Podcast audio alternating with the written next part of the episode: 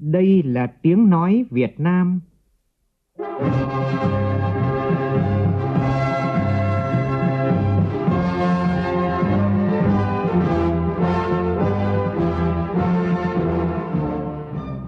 là tiếng nói Việt Nam, phát thanh từ Hà Nội, thủ đô nước Cộng hòa xã hội chủ nghĩa Việt Nam.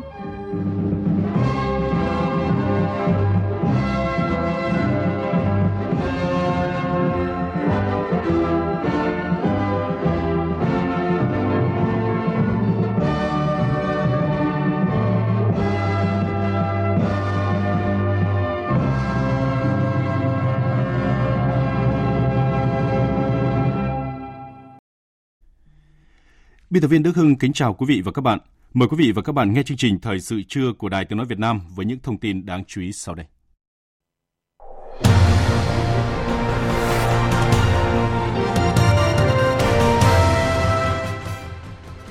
Tổng Bí thư Nguyễn Phú Trọng chủ trì gặp mặt các đồng chí nguyên lãnh đạo Đảng, Nhà nước qua các thời kỳ. Hàng nghìn thanh niên lên đường thực hiện nghĩa vụ quân sự. Trong ngày hôm nay, 19 tỉnh thành phố trên cả nước thực hiện lễ giao nhận quân. Nhiều chuyên gia đề xuất cần thiết khẩn trương sửa đổi luật thuế thu nhập cá nhân vì còn quá nhiều bất cập. Trong phần tin thế giới, căng thẳng giữa Thổ Nhĩ Kỳ và các nước phương Tây tiếp tục leo thang liên quan đến việc 9 quốc gia phương Tây phát đi cảnh báo an ninh và tạm thời đóng cửa các lãnh sự quán ở Thổ Nhĩ Kỳ. Lễ trao giải Grammy lần thứ 65 diễn ra sáng nay theo giờ Việt Nam tại thành phố Los Angeles, Mỹ. Những giải thưởng đầu tiên đã có chủ.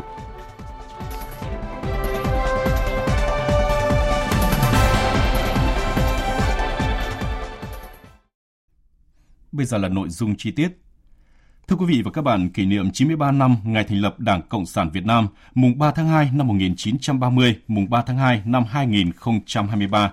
Sáng nay tại trụ sở Trung ương Đảng, dưới sự chủ trì của Tổng Bí thư Nguyễn Phú Trọng, Bộ Chính trị, Ban Bí thư tổ chức cuộc gặp mặt thân mật đầu xuân Quý Mão 2023 với các đồng chí nguyên lãnh đạo cấp cao của Đảng, Nhà nước, Mặt trận Tổ quốc Việt Nam, các đồng chí nguyên ủy viên Trung ương Đảng qua các thời kỳ. Cùng dự buổi gặp mặt có nguyên Tổng Bí thư Nông Đức Mạnh, nguyên Chủ tịch nước Nguyễn Xuân Phúc, Thủ tướng Chính phủ Phạm Minh Chính, nguyên Thủ tướng Nguyễn Tấn Dũng, Chủ tịch Quốc hội Vương Đình Huệ, nguyên Chủ tịch Quốc hội Nguyễn Thị Kim Ngân, đồng chí Võ Văn Thưởng, Ủy viên Bộ Chính trị, Thường trực Ban Bí thư, quyền Chủ tịch nước Võ Thị Ánh Xuân cùng các đồng chí Ủy viên Bộ Chính trị, Bí thư Trung ương Đảng, Ủy viên Trung ương Đảng, các đồng chí nguyên Ủy viên Bộ Chính trị, nguyên Bí thư Trung ương Đảng, nguyên Ủy viên Trung ương Đảng và lãnh đạo các ban bộ ngành trung ương. Phóng viên Văn Hiếu đưa tin. Sau khi nghe đồng chí Võ Văn Thưởng, Ủy viên Bộ Chính trị, Thường trực Ban Bí thư báo cáo một số công việc và những kết quả nổi bật mà Ban chấp hành Trung ương, Bộ Chính trị, Ban Bí thư đã làm được trong năm qua, dự kiến những việc sẽ làm trong năm nay, các đồng chí nguyên lãnh đạo cấp cao của Đảng và Nhà nước đã phát biểu, bày tỏ tin tưởng, tự hào về những kết quả đất nước đã đạt được thời gian qua, trong bối cảnh nền kinh tế thế giới và trong nước có nhiều khó khăn, thách thức, đồng thời lưu ý về những mặt còn hạn chế cần khắc phục, qua đó giúp Đảng, Nhà nước hiểu rõ thêm những thuận lợi cũng như những khó khăn thách thức trong thời gian tới. Phát biểu tại buổi gặp mặt, Tổng Bí thư Nguyễn Phú Trọng cảm ơn những ý kiến chia sẻ rất tâm huyết và chân tình của các đồng chí nguyên lãnh đạo Đảng và Nhà nước. Nhấn mạnh, trong bối cảnh còn nhiều khó khăn, thách thức, lãnh đạo Đảng và Nhà nước đã luôn đoàn kết, thống nhất, phối hợp chặt chẽ, sáng tạo để có quyết sách đúng đắn, kịp thời, phù hợp để lãnh đạo chỉ đạo toàn Đảng, toàn dân và toàn quân đạt được những kết quả quan trọng, khá toàn diện các mục tiêu nhiệm vụ đã đề ra.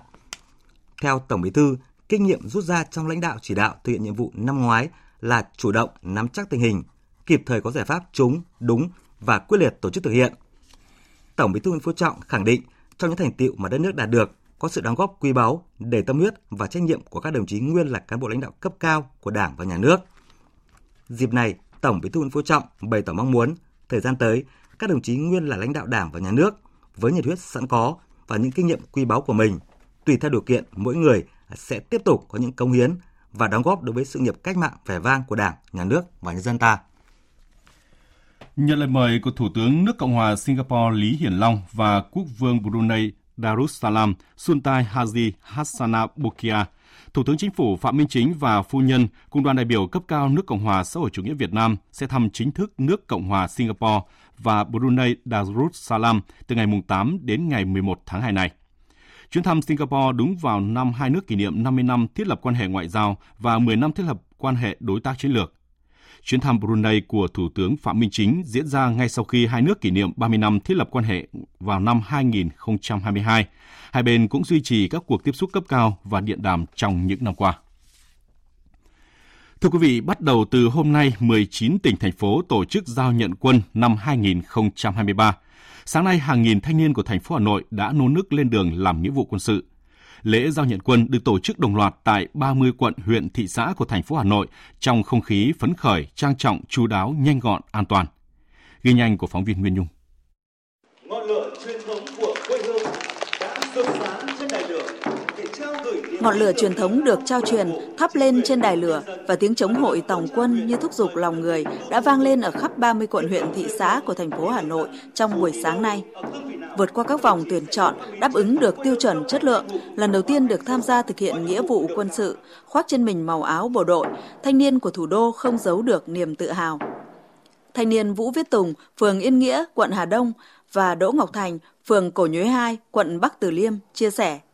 Được Tổ quốc gọi, em rất là vinh dự và xúc động khi được nhà nước chọn để đi nghĩa vụ quân sự. Em sẽ cố gắng có một phần nhỏ bé của mình vào sự nghiệp xây dựng và bảo vệ Tổ quốc. Tôi cảm thấy là vô cùng là hồi hộp và à, cảm thấy là được một sự vinh dự khi mình tham gia vào quân đội để được à, trải nghiệm bản thân tốt hơn, được à, được phục vụ trong môi trường kỷ cương quân đội và trở thành một con người chín chắn hơn. Hà Nội là một trong những địa phương có tỷ lệ công dân trình độ cao đẳng đại học nhập ngũ cao, gần 21%. Gần 1.000 công dân tự nguyện viết đơn sung phong lên đường. Là một trong số thanh niên tình nguyện nhập ngũ, Nguyễn Văn Linh, phường Mễ Trì Thượng, quận Nam Từ Liêm xác định rõ nghĩa vụ và trách nhiệm thực hiện lý tưởng cao đẹp của người thanh niên đối với Tổ quốc. Em rất vui. Sau khi học xong cấp 3, em đã xác định được tư tưởng của mình là mong muốn được ờ, rèn luyện phục vụ Tổ quốc. Khi môi trường quân đội em sẽ cố gắng phấn đấu để trở thành một chiến sĩ tốt. Vinh dự có người thân lên đường làm nghĩa vụ thiêng liêng với Tổ quốc, các bậc ông bà, cha mẹ luôn mong muốn con cháu ở đơn vị mới tích cực rèn luyện, phát huy truyền thống yêu nước, ngàn năm văn hiến của thủ đô anh hùng. Như chia sẻ của ông Lê Văn Lọng, xã Văn Phú, huyện Thường Tín và ông Đỗ Văn Định, xã Đông Phương Yên, huyện Trương Mỹ.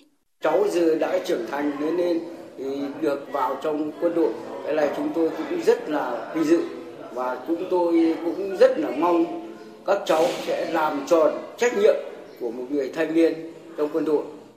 Trước đây tôi cũng là à, sống trong quân ngũ, nay à, cháu nó cũng đến cái tuổi trưởng thành, cũng muốn vào môi trường quân đội, rèn luyện à, bản thân, rèn luyện ý chí, rèn luyện sức khỏe.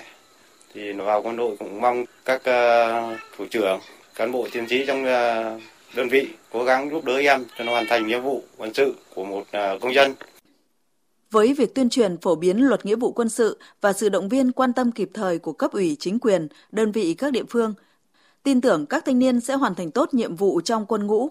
Trung tá Kiều Bá Dũng, chính trị viên Ban Chỉ huy quân sự quận Bắc Từ Liêm cho biết. 100% thanh niên ờ, lên đường nhập ngũ của quận Bắc Từ Liêm đã thể hiện rất rõ cái sự ờ, yên tâm tư tưởng và sẵn sàng lên đường nhập ngũ và với thể hiện quyết tâm rất tốt là trong quá trình ờ, tại ngũ sẽ hoàn thành xuất sắc nhiệm vụ được giao. Phản ánh của nhóm phóng viên Đài Tiếng nói Việt Nam thường trú tại khu vực Đông Bắc.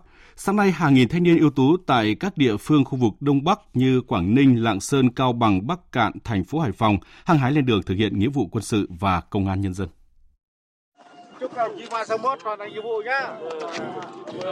Sau buổi lễ trang trọng diễn ra tại quảng trường 30 tháng 10, 355 thanh niên thành phố Hạ Long, tỉnh Quảng Ninh bước qua cầu Vinh Quang, bắt đầu thời gian rèn luyện trong quân ngũ.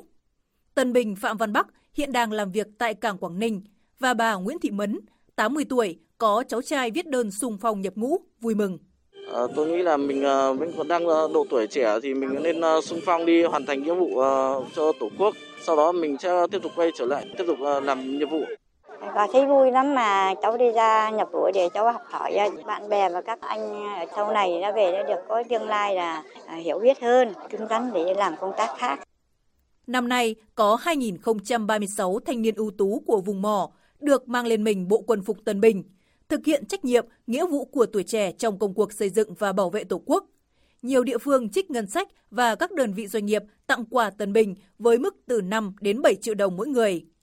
Cũng trong sáng nay, 2.780 thanh niên thành phố Hải Phòng sôi nổi lên đường thực hiện nghĩa vụ quân sự, tham gia nghĩa vụ công an nhân dân. Thành phố hỗ trợ 10 triệu đồng mỗi công dân, thực hiện tốt chính sách hậu phương quân đội. Chất lượng thanh niên nhập ngũ cao hơn so với các năm trước, trong đó gần 350 công dân tốt nghiệp đại học cao đẳng, một công dân có trình độ thạc sĩ, 23 công dân là đảng viên. Tân Bình Vũ Đức Hải vừa tốt nghiệp Đại học Hàng hải Việt Nam, bí thư tri đoàn tổ dân phố tại quận Hồng Bàng chia sẻ. Em hình dung chiến sĩ rất là anh nghiêm, chính trạc, là một người kỷ cương, là người uh, luôn uh, chịu những vất vả, sẵn sàng hy sinh bản thân cho Tổ quốc khi Tổ quốc cần. Hình ảnh đó là hình ảnh mà em muốn uh, trở thành và cũng là hình ảnh lý tưởng cho em để em phấn đấu đạt được. Tỉnh Hải Dương cũng giao 2.400 thanh niên cho 11 đầu mối đơn vị nhận quân, chuẩn bị chu đáo về mọi mặt cho lễ giao nhận quân, tổ chức gặp mặt, giao lưu, động viên thanh niên trước khi lên đường nhập ngũ, hỗ trợ những thanh niên có hoàn cảnh khó khăn. Tại Lạng Sơn, dù mưa rào, vẫn có rất đông người dân, người thân tới lễ giao nhận quân để động viên 1.250 công dân lên đường nhập ngũ. Còn tại tỉnh Bắc Cạn, trong tổng số 887 công dân nhập ngũ đợt này có 5 nữ giới. Tỉnh Cao Bằng tiễn 839 thanh niên lên đường thực hiện nghĩa vụ quân sự và 175 thanh niên thực hiện nghĩa vụ công an. Công tác giao nhận quân tại Bắc Cạn, Cao Bằng đều diễn ra đảm bảo an toàn, trang trọng và ý nghĩa. Chiến sĩ Âu Văn Khánh và Nông Quốc Thái tại thành phố Cao Bằng chia sẻ. Là một người con em dân tộc Mông, em cảm thấy rất vinh dự và tự hào. Bố mẹ, anh em trong gia đình đều rất ủng hộ qua môi trường quân đội để rèn luyện, trưởng thành và cũng là để phát huy truyền thống gia đình, quê hương. Tôi hứa sẽ luôn quyết tâm phấn đấu, đoàn kết khắc phục mọi khó khăn, tích cực chủ động học tập, rèn luyện, sẵn sàng nhận và hoàn thành xuất sắc mọi nhiệm vụ được giao, xứng đáng với niềm tin của Đảng bộ, chính quyền, lực lượng vũ trang và nhân dân thành phố. Cũng sáng nay, tại các địa phương trên địa bàn 6 tỉnh thuộc quân khu 1 gồm Thái Nguyên, Bắc Cạn, Cao Bằng, Lạng Sơn, Bắc Giang và Bắc Ninh đã đồng loạt tổ chức lễ giao nhận quân năm 2023. Qua thống kê sơ bộ trên địa bàn quân khu 1, các thanh niên lên đường nhập ngũ ở độ tuổi từ 18 đến 27, trong đó nhiều tân binh có trình độ văn hóa cao đẳng và đại học hơn 330 người. Tân binh là người dân tộc thiểu số như Giao, Mông, Cao Lan, Sán Chỉ, Sán Diều. Trong số các thanh niên ưu tú khu vực các tỉnh quân khu 1 lên đường nhập ngũ năm nay, hơn 2.100 thanh niên đã viết đơn tình nguyện nhập ngũ, trên 3.100 thanh niên được bồi dưỡng kết nạp đảng trước khi nhập ngũ. Thưa quý vị và các bạn, lễ hội Xuân Hồng, sự kiện hiến máu lớn nhất vào mỗi dịp đầu xuân chính thức khai mạc hôm nay và kéo dài đến hết ngày 12 tới. Phóng viên Văn Hải thông tin. Dự kiến tiếp nhận khoảng 6.000 đơn vị máu, lễ hội Xuân Hồng lần này có thông điệp hiến máu đầu xuân nhân lên hạnh phúc. Viện Huyết học Truyền máu Trung ương phối hợp với Hội Thanh niên vận động hiến máu Hà Nội tổ chức sự kiện này tại viện và 5 điểm hiến máu cố định gồm số 26 Lương Ngọc Quyến, 132 Quan Nhân, 78 Nguyễn Trường Tộ, số 10 ngõ 122 Đường Láng, Bệnh viện Đa khoa Nông nghiệp và tại Ủy ban Nhân dân thị trấn Châu Quỳ, Gia Lâm, Hà Nội. Trải qua 15 kỳ tổ chức với hơn 100.000 đơn vị máu, lễ hội Xuân Hồng đã và đang khẳng định sức lan tỏa, khơi dậy hàng vạn tấm lòng nhân ái trong cộng đồng, đồng thời trở thành niềm mong mỏi háo hức của hàng ngàn người dân muốn góp một việc tốt ngay trong tháng riêng. Phó giáo sư tiến sĩ Nguyễn Hà Thanh, Viện trưởng Viện Huyết học Truyền máu Trung ương cho biết, trước khi lễ hội Xuân Hồng được chính thức khai mạc, thì hơn 2 tháng qua, Viện Huyết học Truyền máu Trung ương đã tiếp nhận gần 60.000 đơn vị máu phục vụ cấp cứu và điều trị trước và trong Tết Nguyên đán Quý Mão. Đối với hoạt động hiến máu tình nguyện, chúng tôi thấy rằng là thực sự người dân đã chọn hiến máu là một hoạt động tạo ra may mắn đầu năm mới. Thế vì trước kia thì nhiều người có vẻ ngại ngần rằng là mình không muốn hiến máu trong dịp đầu năm. Thì hiện nay rất nhiều người dân ngày mùng 1, mùng 2, mùng 3 Tết người ta đến trung tâm hiến máu để người ta hiến máu và người ta cho rằng đây là một cái hoạt động nó có ý nghĩa cho cộng đồng, chia sẻ tinh thần tự nguyện và đồng thời là cũng mang lại may mắn cho bản thân họ cùng gia đình. Và đã có nhiều người thì đi cùng với gia đình, bạn bè đến hiến máu trong những ngày đầu năm mới. Chương trình Thời sự trưa tiếp tục với các thông tin kinh tế xã hội đáng chú ý. Vina Capital, Venturet, quỹ đầu tư công nghệ của tập đoàn Vina Capital vừa công bố đầu tư 1 triệu đô la Mỹ vào Coina, một nền tảng công nghệ nông nghiệp từ nông trại đến doanh nghiệp dựa trên dữ liệu được thành lập tại Việt Nam. Khoản đầu tư của Vina Capital Ventures là một phần của vòng gọi vốn hạt giống của Coina. Nền tảng nhà nông, còn gọi là Farmer Platform của Coina, với mục đích hỗ trợ nông dân vay vốn, hướng dẫn nông dân các quy trình thực hành nông nghiệp tốt, từ trồng trọt, thu hoạch cho đến cung cấp trái cây, rau quả tươi, từ các trang trại đến các nhà bán lẻ với chất lượng cao nhất và giá cả cạnh tranh – Khoản đầu tư mới của Vina Capital Ventures sẽ giúp Coina mở rộng kênh bán hàng, qua đó tăng sản lượng bao tiêu cho nông dân. Đồng thời Coina cũng sẽ tăng cường đầu tư cho công nghệ nhằm kiểm soát chất lượng và gia tăng giá trị cho nông sản Việt. Coina có tiềm năng làm giảm thiểu sự lãng phí trong khâu logistics, đồng thời tăng năng suất lao động của nhà nông. Đây là các mục tiêu quan trọng để tạo ra một ngành nông nghiệp bền vững, đem đến nhiều giá trị hơn cho nông dân Việt Nam. Theo Liên đoàn Thương mại và Công nghiệp Việt Nam, Liên bang Nga hiện đang có nhu cầu thúc đẩy hợp tác với các nước thân thiện, trong đó có Việt Nam. Đây là cơ hội rất lớn để doanh nghiệp Việt Nam thâm nhập thị trường Liên bang Nga trong các lĩnh vực nông sản, thực phẩm, chế biến, may mặc và giày dép. Tham tán thương mại Việt Nam tại Nga vừa kiến nghị Bộ Công Thương đề xuất chính phủ sớm phối hợp với Liên bang Nga tổ chức họp liên chính phủ nhằm góp phần tháo gỡ khó khăn, đặc biệt trong lĩnh vực thanh toán, vận tải hàng hóa, di chuyển của các thương nhân. Cùng với đó, gần đây các chuỗi siêu thị, doanh nghiệp của Nga đang rất quan tâm đến việc thúc đẩy hợp tác thương mại đầu tư với Việt Nam.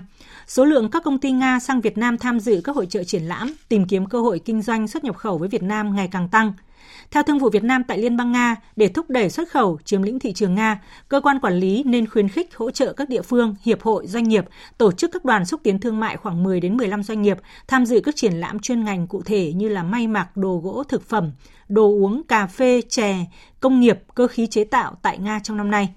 Ngoài ra, Cục Xúc tiến Thương mại, vụ thị trường châu Âu, châu Mỹ phối hợp kết nối với các doanh nghiệp Việt Nam với công ty Leroy Merlin X chuyên về bán lẻ vật liệu xây dựng, đồ nội thất, ngoại thất tại Liên bang Nga, công ty con của tập đoàn Leroy Merlin để đưa hàng vào chuỗi siêu thị bán lẻ Leroy Merlin tại Nga. Tập đoàn sẽ cử đoàn công tác sang làm việc trực tiếp với các đối tác Việt Nam nếu tìm được khoảng 10 đến 15 doanh nghiệp.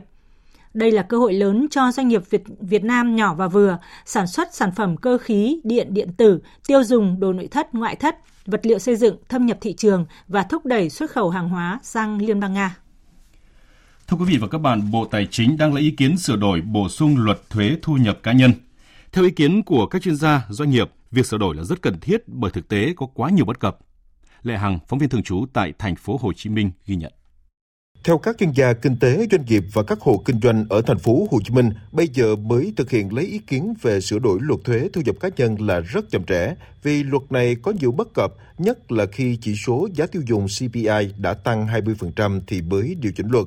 Chính vì vậy, trong quy định mới của luật nên cho phép chính phủ được phép điều chỉnh mức chịu thuế thu nhập cá nhân khi CPI tăng từ 5% trở lên từ đó giúp luật theo sát được với biến động thực tế cuộc sống hơn, vì nếu chờ Quốc hội sửa luật sẽ rất lâu. Luật sư Phạm Ngọc Hưng, Phó Chủ tịch Hội Doanh nghiệp thành phố Hồ Chí Minh cho rằng, luật thuế thu nhập cá nhân có đến 7 mức tính, gây khó khăn cho việc tính thuế, tạo áp lực cho người nộp thuế, trong khi khoảng cách giữa các bậc chưa hợp lý, ngắn và hẹp.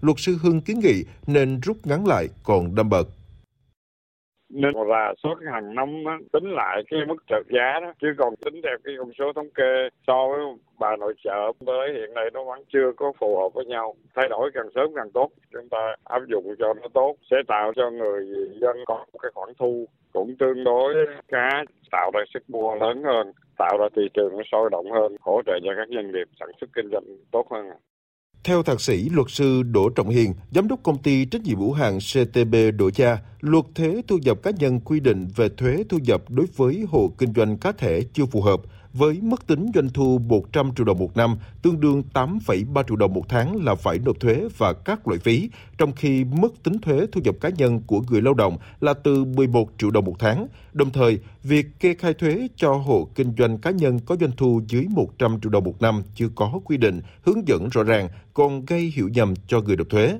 Bên cạnh đó, nhiều người nộp thuế cho rằng quy định mức tính thuế thu nhập cá nhân với người lao động hưởng lương là từ 11 triệu đồng một tháng đã rất lạc hậu, nhất là so với mức sống ở đô thị. Mức tính thuế này phải từ 15 triệu đồng một tháng trở lên, còn mức giảm trừ gia cảnh 4,4 triệu đồng một tháng chưa hợp lý so với thực tế chi tiêu cơ bản cho người phụ thuộc, nhất là chi phí học hành cho con và cha mẹ già ốm đau bệnh tật. Mức giảm trừ này mỗi tháng phải từ 6 triệu đồng một tháng thì mới phù hợp. Đáng nói là luật quy định các khoản được giảm trừ hiện nay chỉ được giảm trừ thuế cho người phụ thuộc, chi phí đóng bảo hiểm, từ thiện, khuyến học, trong khi nhiều khoản chi thực tế, hợp lý của người nộp thuế chưa được giảm trừ. Luật sư Đỗ Trọng Hiền cho rằng còn nhiều cái khoản phát sinh cần thiết ờ, trong khi đó thì bộ tài chính không có liệt kê để được giảm trừ. Ví dụ như là chi phí khám chữa bệnh hoặc là ờ, có thể là chúng ta đi vay ngân hàng để chúng ta trang trải cuộc sống thì những cái chi phí đó thì lại không được ờ, à, tính vào để trừ tính thuế thu nhập cá nhân. À, theo mình thì nên phải điều chỉnh cho phù hợp những cái chi phí nào mà à, người lao động mà người ta có hợp lý hợp lệ hoặc đầy đủ chứng từ thì theo luật thuế thì có thể đưa vào để chúng ta giảm trừ trước khi chúng ta tính cái thuế thu nhập cá nhân theo nhiều chuyên gia đang làm việc cho doanh nghiệp có vốn đầu tư nước ngoài ở thành phố Hồ Chí Minh, thu nhập trên 80 triệu đồng một tháng phải đóng thuế thu nhập cá nhân 35% là rất cao, chưa phù hợp với Việt Nam. Nó sẽ không khuyến khích người lao động có trình độ chuyên môn cao trong nước phấn đấu làm việc ở những vị trí quản lý cấp cao. Áp lực công việc phải đi đôi với nguồn thu nhập xứng đáng. Song sau khi trừ thuế thu nhập cá nhân thì thực tế không chênh lệch bao nhiêu so với lao động ở cấp trung.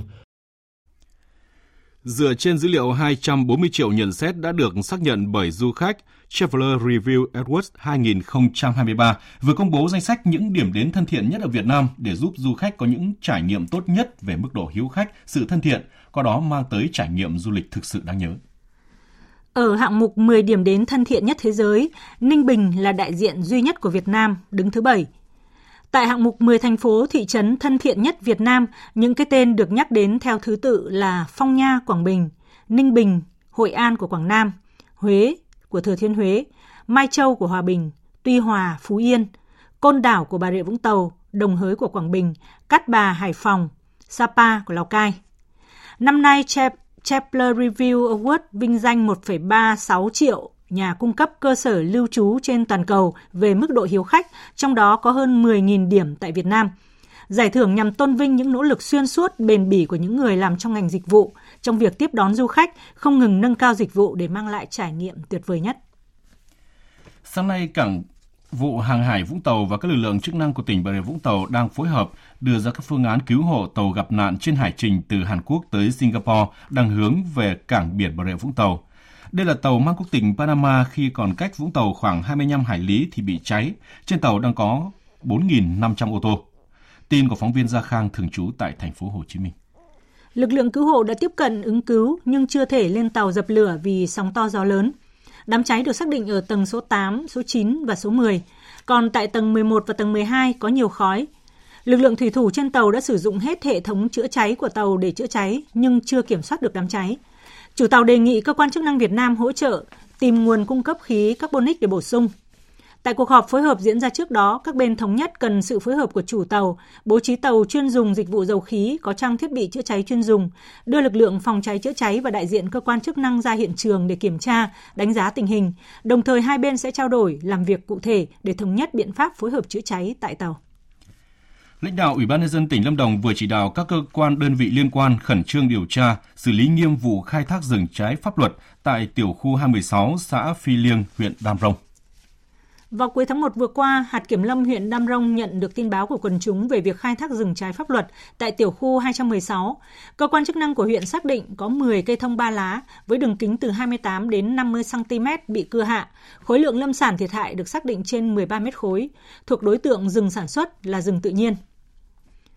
Từ thông tin cung cấp của quần chúng, các cơ quan chức năng huyện Đam Rông và xã Phi Liêng, xã Đạ Rusan tiến hành khám xét khẩn cấp nơi ở, xưởng gỗ của ông Phạm Anh Tuấn tại thôn Đắc Cho, xã Krông Nô, huyện Lắc, tỉnh Đắk Lắc.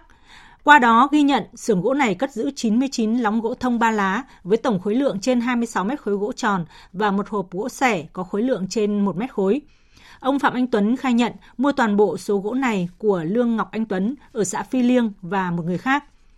Cơ quan Cảnh sát điều tra Công an huyện Đam Rông đã ra lệnh giữ người trong trường hợp khẩn cấp với các đối tượng Lương Ngọc Anh Tuấn, Phạm Anh Tuấn, Nguyễn Viết Hùng Sơn, Nguyễn Bảo Lâm và Vũ Văn Dũng để tiếp tục điều tra làm rõ. Sau khi xác định mức độ thiệt hại và hành vi vi phạm, hạt kiểm lâm Đam Rông đã khởi tố vụ án hình sự về tội vi phạm quy định về khai thác, bảo vệ rừng và lâm sản, đồng thời chuyển toàn bộ hồ sơ đến cơ quan cảnh sát điều tra công an huyện Đam Rông điều tra xử lý theo quy định của pháp luật. Theo Tổng cục Thủy lợi, Bộ Nông nghiệp và Phát triển Nông thôn, đến chiều qua, nhiều địa phương trong khu vực Trung Du và Đồng bằng Bắc Bộ đã hoàn thành độ ải gieo cấy vụ đông xuân năm 2022-2023 như Thái Bình, Nam Định, Hà Nam. Tiếp đến là các địa phương là Ninh Bình, Phú Thọ đạt hơn 96% diện tích độ ải. Diện tích có nước khu vực Trung Du và Đồng Bắc Bắc Bộ đến nay đã đạt gần 87,5%, tương đương với trên 435.000 ha đã có nước độ ải. Bộ Nông nghiệp và Phát triển Nông thôn đề nghị các địa phương khai thác vận hành tối đa các phương tiện lấy nước để đưa nước lên ruộng, phấn đấu hoàn thành kế hoạch lấy nước trong đợt 2, đồng thời tích trữ vào hệ thống kênh mương, mương các vùng trũng, ao hồ. Theo Tổng cục Thủy lợi Bộ Nông nghiệp và Phát triển Nông thôn, hạn mặn xâm nhập có xu thế tiếp tục tăng theo kỳ chiều cường rằm tháng riêng. Hiện tại xâm nhập mặn bắt đầu ảnh hưởng đến việc lấy nước của các công trình thủy lợi trong phạm vi từ 30 đến 50 km từ cửa biển vào các ngày chiều cường. Nhận định mặn xâm nhập ở đồng bằng sông Cửu Long trong tháng 2, Tổng cục Thủy lợi cho biết ở các vùng cửa sông Cửu Long, ranh mặn, mặn 4 gam một lít có khả năng xâm nhập đến 40 đến 50 km so với năm 2020, thấp hơn từ 18 km đến 20 km. Một số thời điểm sẽ ảnh hưởng đến việc lấy nước của các công trình thủy lợi từ 40 km trở xuống. Và trước khi chuyển sang phần tin thế giới là những thông tin thời tiết đáng chú ý. Thưa quý vị và các bạn, hôm nay ở miền Bắc, nhiều nơi có mưa nhỏ, mưa phùn kèm theo sương mù. Trưa chiều mưa tạnh nhưng độ ẩm trong không khí vẫn cao. Tại thủ đô Hà Nội và nhiều thành phố, mức ẩm đều từ 70% trở lên.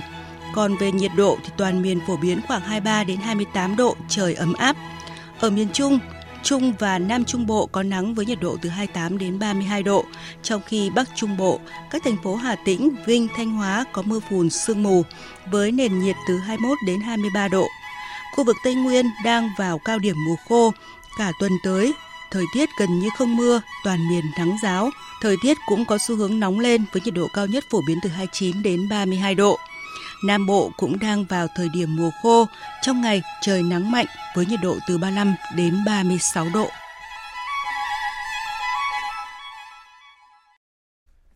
Xin được chuyển sang phần tin thế giới. Quân đội Mỹ cho biết đang tìm kiếm các mảnh vỡ của khinh khí cầu được cho là nhằm mục đích do thám của Trung Quốc sau khi thiết bị này bị bắn rơi một ngày trước đó. Hải quân Mỹ hiện đang tìm cách thu hồi quả khinh khí cầu và các thiết bị liên quan, trong khi các lực lượng tuần duyên làm công tác đảm bảo an ninh cho hoạt động này. Việc thu hồi các bộ phận của khinh khí cầu này có thể giúp Mỹ nắm được các thông tin do thám của Trung Quốc. Trước đó, khinh khí cầu của Trung Quốc đã bị một chiếc máy bay chiến đấu của Mỹ bắn rơi ngoài khơi bang Nam Carolina một tuần sau khi thiết bị này đi vào vùng trời của Mỹ từ khu vực gần bang Alaska.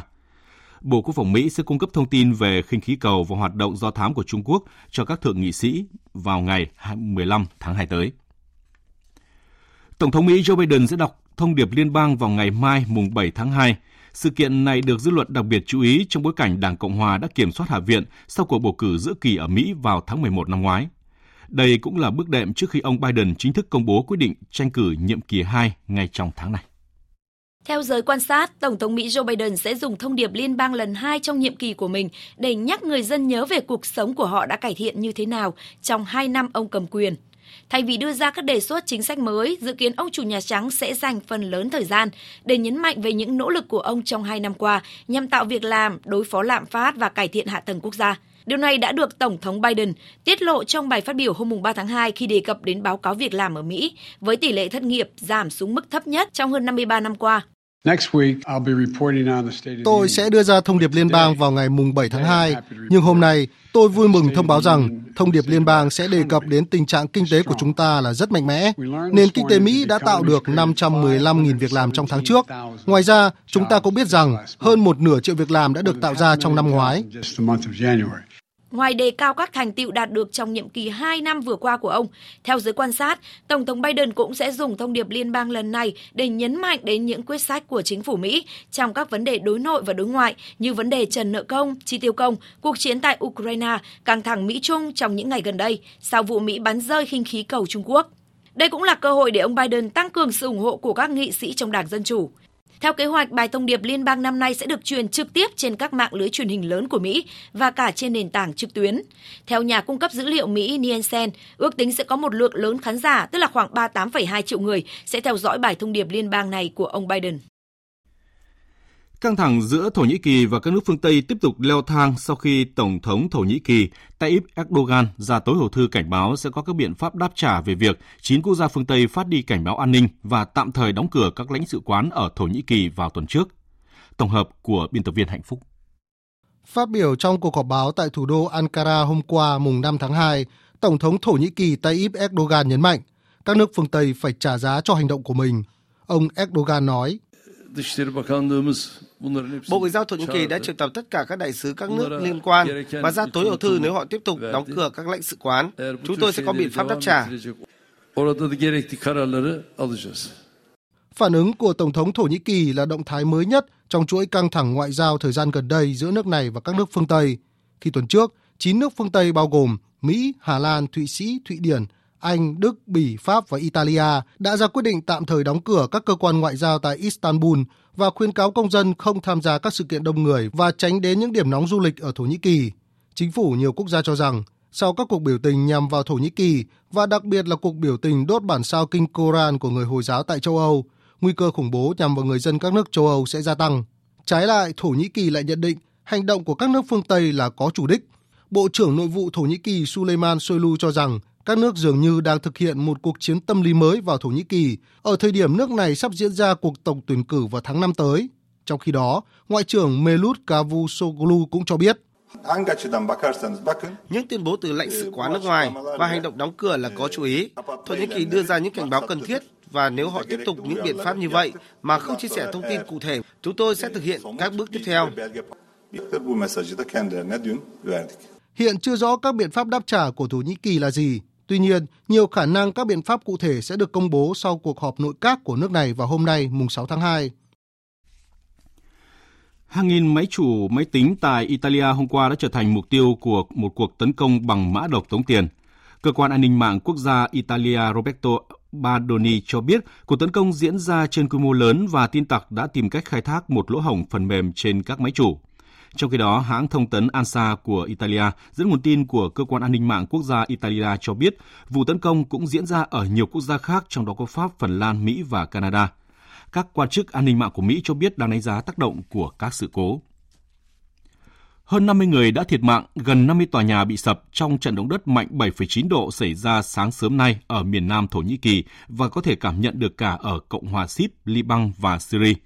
Công tác cứu hộ và tìm kiếm những người mắc kẹt gặp nhiều khó khăn do thời tiết xấu và tuyết dày. Sáng nay theo giờ Việt Nam tại Los Angeles, Mỹ đã diễn ra lễ trai, trao giải thưởng Grammy của Viện Hàn Lâm Thu âm lần thứ 65, sự kiện quy tụ những tên tuổi được xem là sáng giá nhất của nhạc pop đương đại. Tổng hợp của biên tập viên Phương Anh. We are witnessing history tonight, breaking the record for the wins of all Beyonce, Beyonce bật khóc khi giành kèn vàng thứ 32, nhiều nhất trong lịch sử Grammy. Cô là nghệ sĩ đầu tiên của Grammy 2023 được vinh danh với các giải thưởng bản ghi âm Dance Electronic hay nhất với Break My Soul, màn trình diễn R&B truyền thống hay nhất với Plastic Orb of Super và ca khúc R&B hay nhất với bài hát Cup It. Nữ ca sĩ xúc động nói lời cảm ơn đến những người thân yêu và người hâm mộ đã luôn ủng hộ cô hết mình trên chặng đường đến với âm nhạc. Album Anverano Sinti mang về chiến thắng cho Bad Bunny ở hạng mục album Latin hay nhất. Đây cũng là album có hai ca khúc vừa được rapper kiêm ca sĩ người Puerto Rico biểu diễn mở màn khuấy động lễ trao giải Grammy năm nay, khiến các khách mời tham dự hào hứng hưởng ứng, nhún nhảy theo nhạc. Kèn vàng cho album nhạc đồng quê xuất sắc thuộc về A Beautiful Time của Willie Nelson, còn Harry's House của Harry Styles vinh dự giành giải cho hạng mục album Vocal Pop xuất sắc, giải thưởng được trao đầu tiên trong Grammy năm nay.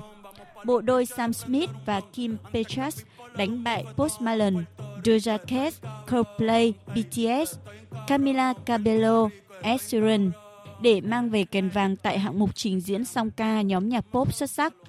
Grammy năm nay chứng kiến khoảnh khắc lắng động với liên khúc Without You. Songbird vang lên tưởng nhớ những nghệ sĩ qua đời năm qua như Tom Bell, Dave Smith. Điểm mới của Grammy lần thứ 65 là hạng mục tranh tài mới, nền nhạc hay nhất của trò chơi điện tử và các phương tiện truyền thông tương tác khác. Nhà sáng tác nhạc Stephanie Economou đề cao sự công nhận của Grammy đối với loại hình âm nhạc mới nổi này.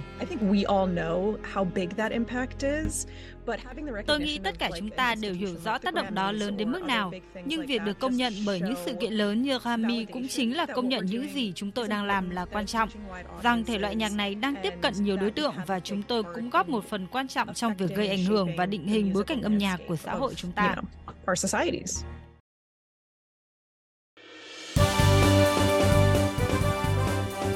Thời sự tiếng nói Việt Nam. Thông tin nhanh. Bình luận sâu Tương tác đa chiều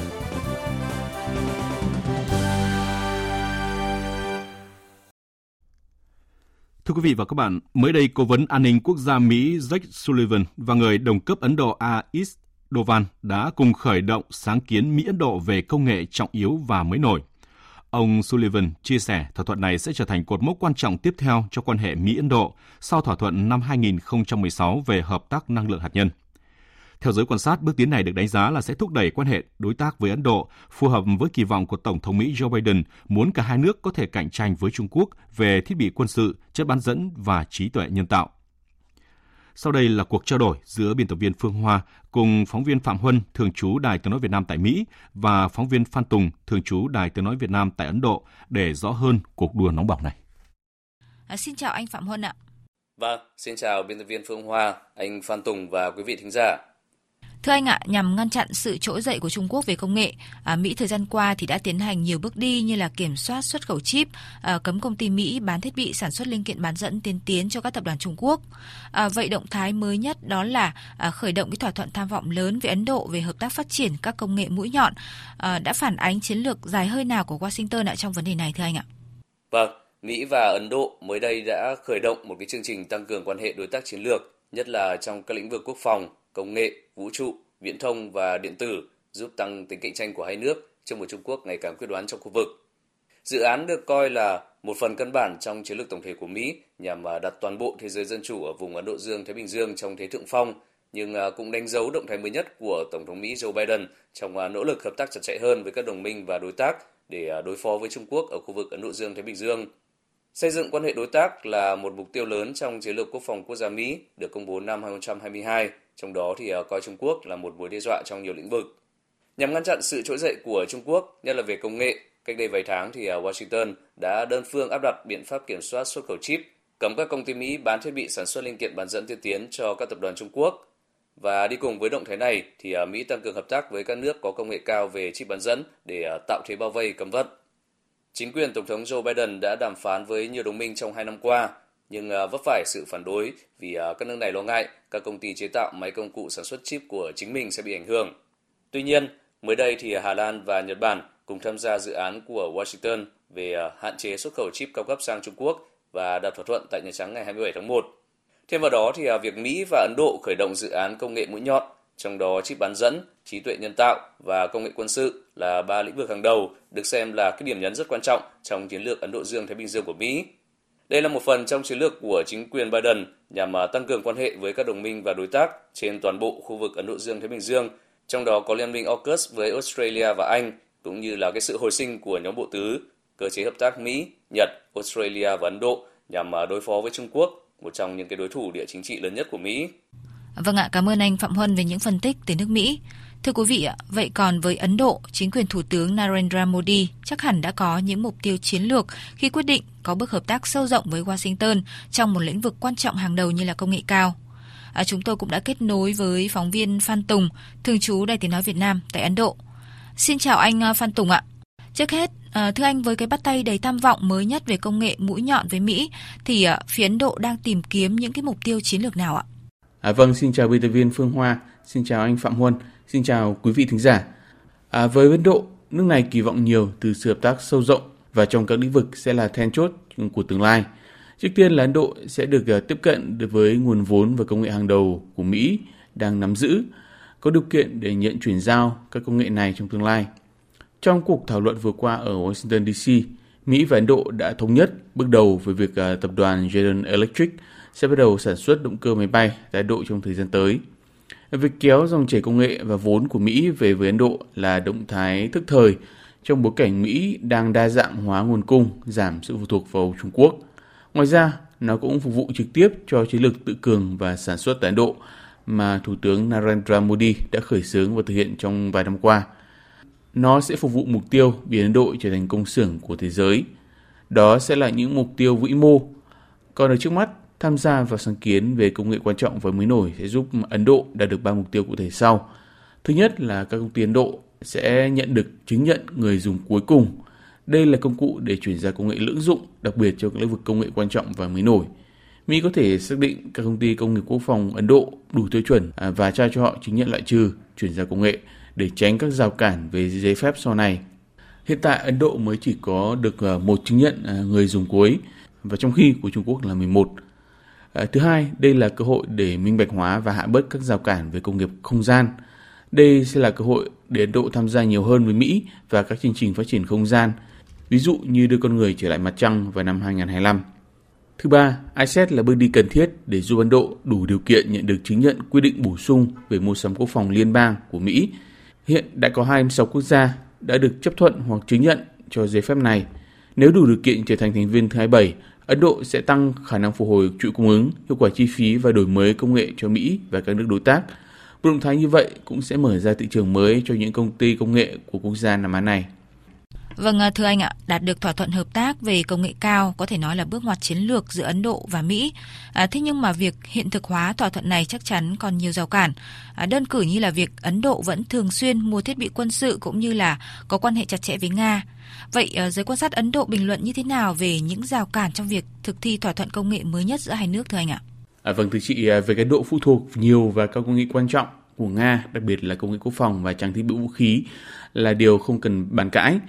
Sự phụ thuộc này trở thành vấn đề khi mà Nga bị phương Tây gia tăng trừng phạt vì cuộc xung đột tại Ukraine. Việc mua bán trao đổi gần như đã bị à, ngăn chặn hoàn toàn. Chính vì thế, đa dạng hóa nguồn công nghệ, thiết lập quan hệ sâu rộng với các đối tác mới, nhất là Mỹ là điều mà Ấn Độ đang hướng tới thông qua thỏa thuận đối tác này. Cũng cần phải nhắc tới ý nghĩa của ISET nó không chỉ bao hàm công nghệ quốc phòng mà đây còn là các công nghệ lưỡng dụng phục vụ cho các hoạt động dân sự và quân sự mang tính ứng dụng cao trong đời sống tương lai. Dĩ nhiên, để đạt được các mức độ hợp tác cùng phát triển và chuyển giao công nghệ như kỳ vọng, Mỹ và Ấn Độ sẽ còn phải đàm phán rất nhiều trong những năm tới. Mức độ thành công phụ thuộc vào sự tin tưởng lẫn nhau, khả năng tương thích giữa hai hệ thống, sự sẵn sàng hợp tác của doanh nghiệp hai bên. Đó là điều mà Ấn Độ và Mỹ sẽ phải hợp tác trong tương lai.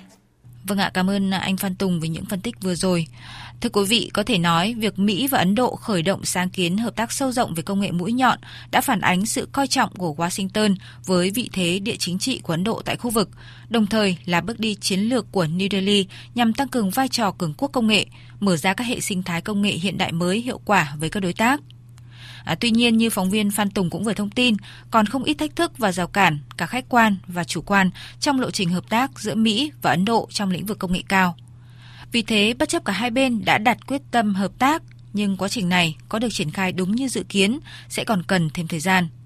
Nhất là khi đối trọng hàng đầu và cũng là đối thủ chung của cả Mỹ và Ấn Độ là Trung Quốc, chắc chắn sẽ không thể ngồi yên. Quý vị và các bạn đang nghe chương trình Thời sự trưa của Đài Tiếng nói Việt Nam. Tiếp tục chương trình là trang tin đầu tư tài chính và bản tin thể thao. Trang tin đầu tư tài chính. Thưa quý vị và các bạn, phiên giao dịch sáng nay, công ty vàng bạc đá quý Sài Gòn niêm yết giá vàng SJC mua vào mức 66 triệu 500 nghìn đồng một lượng và bán ra 67 triệu 300 nghìn đồng một lượng. Công ty vàng bạc đá quý Bảo Tín Minh Châu niêm yết giá vàng dòng Thăng Long mua vào ở mức 54 triệu 170 nghìn đồng một lượng và bán ra 55 triệu 70 nghìn đồng một lượng. Giá vàng giao ngay trên thị trường quốc tế sáng nay là 1.871 đô la Mỹ một ao. Còn tỷ giá trung tâm sáng nay được Ngân hàng Nhà nước công bố ở mức 23.611 đồng đổi 1 đô la Mỹ, tăng 5 đồng so với phiên giao dịch trước. Tỷ giá đô la Mỹ tại các ngân hàng thương mại giảm nhẹ so với phiên trước. Vietcombank niêm yết giá mua bán ở mức 23.250 đồng đến 23.620 đồng 1 đô la Mỹ. Theo bất động sản.com.vn, dù thị trường bất động sản năm 2023 khó khăn nhưng vẫn có những hướng đầu tư mang lại hiệu quả tốt trong dài hạn và ít rủi ro mà nhà đầu tư cá nhân có thể tham khảo. Theo đó, các phân khúc như nhà mặt phố, nhà riêng lẻ, đất nền ở vùng ven và căn hộ cho thuê có thể là hướng lựa chọn phù hợp vào thời điểm thị trường đang trầm lắng. Những loại hình này có khả năng giữ dòng tiền tốt, tính an toàn cao, nhu cầu sở hữu luôn lớn và có thể khai thác thương mại, cho thuê trong giai đoạn chờ thị trường phục hồi. Ngân hàng Thương mại Cổ phần Việt Nam Thịnh Vượng VPBank phối hợp cùng Tổ chức Thẻ Quốc tế GCB vừa ra mắt dòng thẻ tín dụng mới VPBank GCB Zcard dành riêng cho khách hàng thế hệ Gen Z với nhiều tính năng ưu đãi hấp dẫn. Chủ thẻ VPBank GCB Zcard sẽ được hoàn 10% cho các dịch vụ chi tiêu cho ẩm thực, giải trí, fitness và hoàn 10% cho các hóa đơn thanh toán di chuyển, đặt đồ ăn cho mỗi một kỳ sao kê. Bên cạnh đó, chủ thẻ Zcard cũng có đặc quyền tham dự chương trình trả góp 0% lãi suất, kỳ hạn 6 tháng cho các giao dịch phát sinh chi tiêu trong 3 tháng kể từ thời điểm mở thẻ. Chuyển sang thông tin diễn biến trên thị trường chứng khoán, phiên giao dịch đầu tuần. Trong khi lực cầu vẫn tỏ ra thận trọng thì bên bán vẫn mạnh tay khiến thị trường chìm trong sắc đỏ. Áp lực bán từ nhóm cổ phiếu blue chip lan rộng, thị trường đã đẩy VN Index về dưới mốc 1.070 điểm chỉ sau khoảng 20 phút mở cửa. Tuy nhiên, vùng hỗ trợ 1060 đến 1070 điểm đã được giữ vững. Chỉ số VN Index dần thu hẹp đà giảm và trở lại giao dịch trên ngưỡng 1070 điểm. Kết thúc phiên giao dịch sáng nay, VN Index đạt 1078,3 điểm, HNX Index còn 214,79 điểm. Đầu tư tài chính biến cơ hội thành hiện thực. Đầu tư tài chính biến cơ hội thành hiện thực. Thưa quý vị, tiếp theo là thông tin đầu tư tại địa phương. Tỉnh Bình Định đang tập trung đầu tư xây dựng, hoàn thiện hạ tầng giao thông kết nối và hạ tầng kỹ thuật của các khu kinh tế, khu công nghiệp để thu hút đầu tư. Thanh Thắng, phóng viên Đài Tiếng Nói Việt Nam thường trú tại miền Trung, thông tin. Khu kinh tế Nhân Hội và khu công nghiệp đô thị dịch vụ BKMX v Bình Định đang là điểm tập trung thu hút đầu tư, kỳ vọng cho sự phát triển lĩnh vực công nghiệp ở tỉnh này. Khu công nghiệp Nhân Hội với tổng diện tích hơn 14.300 ha được xác định trở thành hạt nhân tăng trưởng kinh tế của Bình Định. Đến nay, khu kinh tế này đã được đầu tư xây dựng cơ bản các công trình hạ tầng kỹ thuật, tạo điều kiện thuận lợi cho các doanh nghiệp. Khu công nghiệp đô thị và dịch vụ BKMX v Bình Định cũng đang được đầu tư xây dựng đồng bộ, hiện đại, hạ tầng kỹ thuật và hạ tầng xã hội. Ông Hà Thúc Duy Sang, Phó Tổng Giám đốc Công ty Cổ phần BKMX Bình Định cho biết. Công ty đã triển khai trên cái phần à, diện tích à, giai đoạn 1 là 300 hecta đã có hơn 200 hecta đất sạch sẵn sàng giao cho các nhà đầu tư thứ cấp. Việc xác định rằng đầu tư phát triển công nghiệp đi đôi với bảo vệ môi trường. Chính vì cái điều đó, nên khi triển khai thực hiện dự án, đối với công tác bảo vệ môi trường thì BMS ừ, rất là quan tâm triển khai đồng bộ và từ hạ tầng đến các nhà máy xử lý nước thải Cùng với quốc lộ 1A, quốc lộ 19 và cảng biển quốc tế Quy Nhơn thuận lợi cho giao thương quốc tế và thu hút đầu tư, Bình Định đang hoàn thiện mạng lưới giao thông kết nối như đường ven biển đoạn Quy Nhơn Đề Ghi, đoạn Cát Tiến Diêm Vân, tuyến đường Điện Biên Phủ nối dài đến khu đô thị Diêm Vân, tuyến đường kết nối trung tâm thị xã An Nhơn đến đường ven biển phía tây Đầm Thị Nại. Theo ông Trần Viết Bảo, Giám đốc Sở Xây dựng tỉnh Bình Định, việc tập trung quy hoạch các đô thị dọc tuyến đường ven biển mở ra một không gian mới để thu hút đầu tư về lĩnh vực đô thị, du lịch, dịch vụ. Đối với khu vực ven biển, ờ, chúng tôi cũng đã có quy hoạch khu đô thị Nam Đề Di và cái khu đô thị phía Bắc Đề Di. Thì đây là hai cái đô thị ven biển mà trong thời gian tới được xác định là những cái đô thị à, ven biển tỉnh tập trung để mà thu hút đầu tư. Tỉnh cũng đã sớm đầu tư cái tuyến đường ven biển để nối hệ thống đường ven biển quốc gia. Như vậy chúng tôi có một cái không gian ven biển để mà phát triển đô thị, dịch vụ du lịch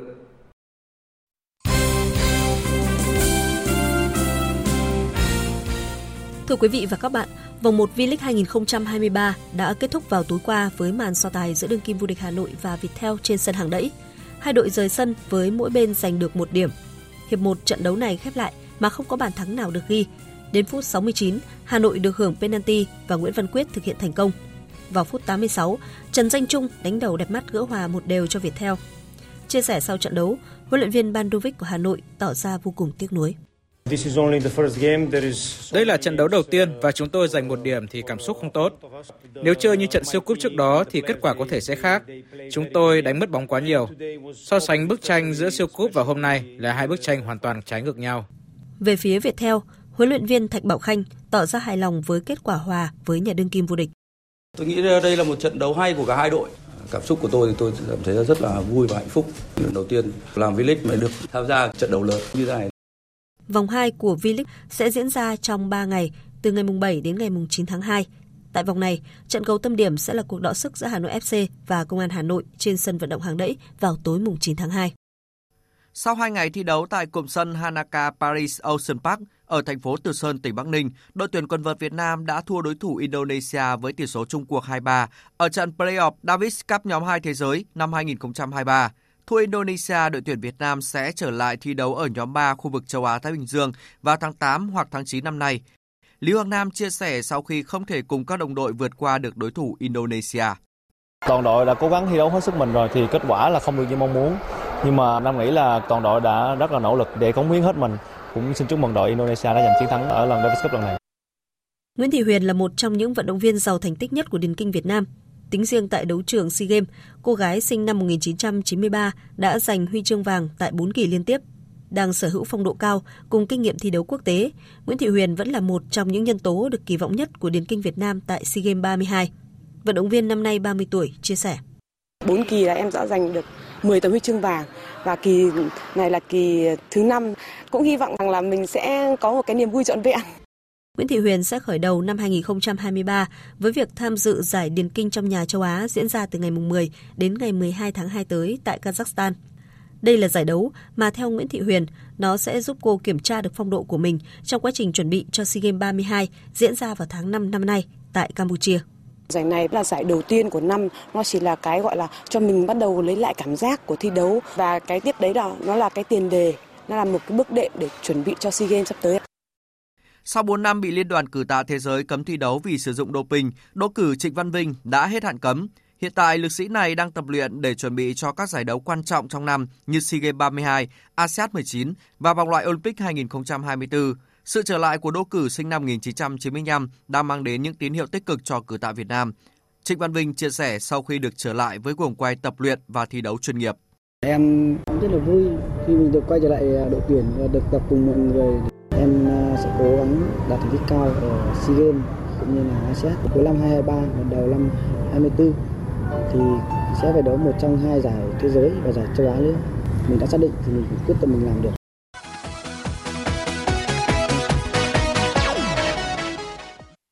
Đêm qua và dạng sáng nay diễn ra nhiều trận cầu đáng chú ý tại các giải Premier League, La Liga và Serie A. Ở trận cầu tâm điểm thuộc vòng 22 Premier League, chủ nhà Tottenham vượt qua Manchester City 1-0 bằng pha lập công của Harry Kane vào phút thứ 15. Với chiến thắng này, Tottenham được 39 điểm, xếp vị trí thứ 5 trên bảng xếp hạng, còn Man City có 45 điểm, tiếp tục đứng thứ hai. Trận này, huấn luyện viên Antonio Conte vắng mặt vì lý do sức khỏe và trợ lý huấn luyện viên Christian Sterling là người giữ vai trò chỉ đạo các cầu thủ Tottenham. Ông Christian Sterling chia sẻ sau trận đấu. I'm so glad, I'm so happy. Tôi rất vui, rất hạnh phúc. Tôi cho rằng đây là trận đấu hay nhất của chúng tôi ở mùa giải này. Chúng tôi đã chơi với phong cách hoàn toàn khác so với những trận gặp Man City trước đây. Trận này chúng tôi đã chơi tốt, giành chiến thắng và không để thủng lưới. Tôi có niềm tin rằng chúng tôi sẽ đạt được mục tiêu là lọt vào top 4. Còn tại vòng 20 La Liga, Barcelona thắng đậm đội khách Sevilla 3-0 để được 53 điểm và nới rộng khoảng cách với đội nhì bảng Real Madrid lên thành 8 điểm. Ở trận đấu kết thúc trước đó, Real nhận thất bại 0-1 trong chuyến làm khách trên sân của Mallorca. Trong khi đó, tại vòng 21 Serie A, Napoli đánh bại Spezia 3-0, còn đối thủ bám đuổi Napoli là Inter Milan vượt qua AC Milan 1-0. Hiện Napoli được 56 điểm và tiếp tục đứng vững ngôi đầu bảng khi hơn Inter Milan tới 13 điểm. Dự báo thời tiết Dự báo thời tiết chiều và đêm nay, phía Tây Bắc Bộ chiều có mưa nhỏ vài nơi, đêm có mưa nhỏ, mưa phùn và sương mù. Riêng khu vực Tây Bắc chiều trời nắng, đêm có mưa vài nơi, gió nhẹ, trời lạnh, có nơi trời rét, nhiệt độ từ 18 đến 28 độ. Phía Đông Bắc Bộ chiều có mưa nhỏ vài nơi, đêm có mưa nhỏ, mưa phùn và sương mù. Riêng khu vực vùng núi có mưa, mưa rào và có nơi có rông. Gió Đông Nam cấp 2, cấp 3, trời lạnh, vùng núi có nơi trời rét, nhiệt độ từ 17 đến 24 độ. Khu vực từ Thanh Hóa đến Thừa Thiên Huế, phía Bắc chiều có mưa nhỏ vài nơi, đêm có mưa nhỏ, mưa phùn và sương mù dài rác. Phía Nam chiều trời nắng, đêm có mưa vài nơi, gió nhẹ, phía Bắc trời lạnh, nhiệt độ từ 19 đến 29 độ. Khu vực từ Đà Nẵng đến Bình Thuận chiều nắng đêm có mưa vài nơi, gió đông bắc đến đông cấp 2 cấp 3, nhiệt độ từ 22 đến 31 độ. Khu vực Tây Nguyên chiều nắng đêm không mưa, gió đông bắc đến đông cấp 2 cấp 3, nhiệt độ từ 17 đến 31 độ. Khu vực Nam Bộ chiều nắng, riêng miền Đông có nơi nắng nóng, đêm không mưa, gió đông bắc đến đông cấp 2 cấp 3. Khu vực Hà Nội có mưa nhỏ, mưa phùn và sương mù, gió đông nam cấp 2 cấp 3, trời lạnh, nhiệt độ từ 18 đến 25 độ. Dự báo thời tiết biển, vùng biển Bắc Vịnh Bắc Bộ có mưa vài nơi có sương mù và sương mù nhẹ, tầm nhìn xa trên 10 km giảm xuống dưới 1 km trong sương mù, gió đông đến đông nam cấp 3. Khu vực Nam Vịnh Bắc Bộ có mưa vài nơi có sương mù và sương mù nhẹ, tầm nhìn xa trên 10 km giảm xuống dưới 1 km trong sương mù. Gió đông nam cấp 3. Vùng biển từ Quảng Trị đến Quảng Ngãi có mưa vài nơi, tầm nhìn xa trên 10 km, gió đông nam cấp 3, cấp 4.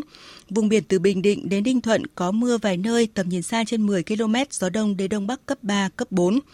Khu vực từ Bình Thuận đến Cà Mau, khu vực quần đảo Trường Sa thuộc tỉnh Khánh Hòa, khu vực Nam Biển Đông, có mưa vài nơi, tầm nhìn xa trên 10 km, gió Đông Bắc cấp 4. Vùng biển từ Cà Mau đến Kiên Giang, khu vực Vịnh Thái Lan không mưa, tầm nhìn xa trên 10 km, gió nhẹ.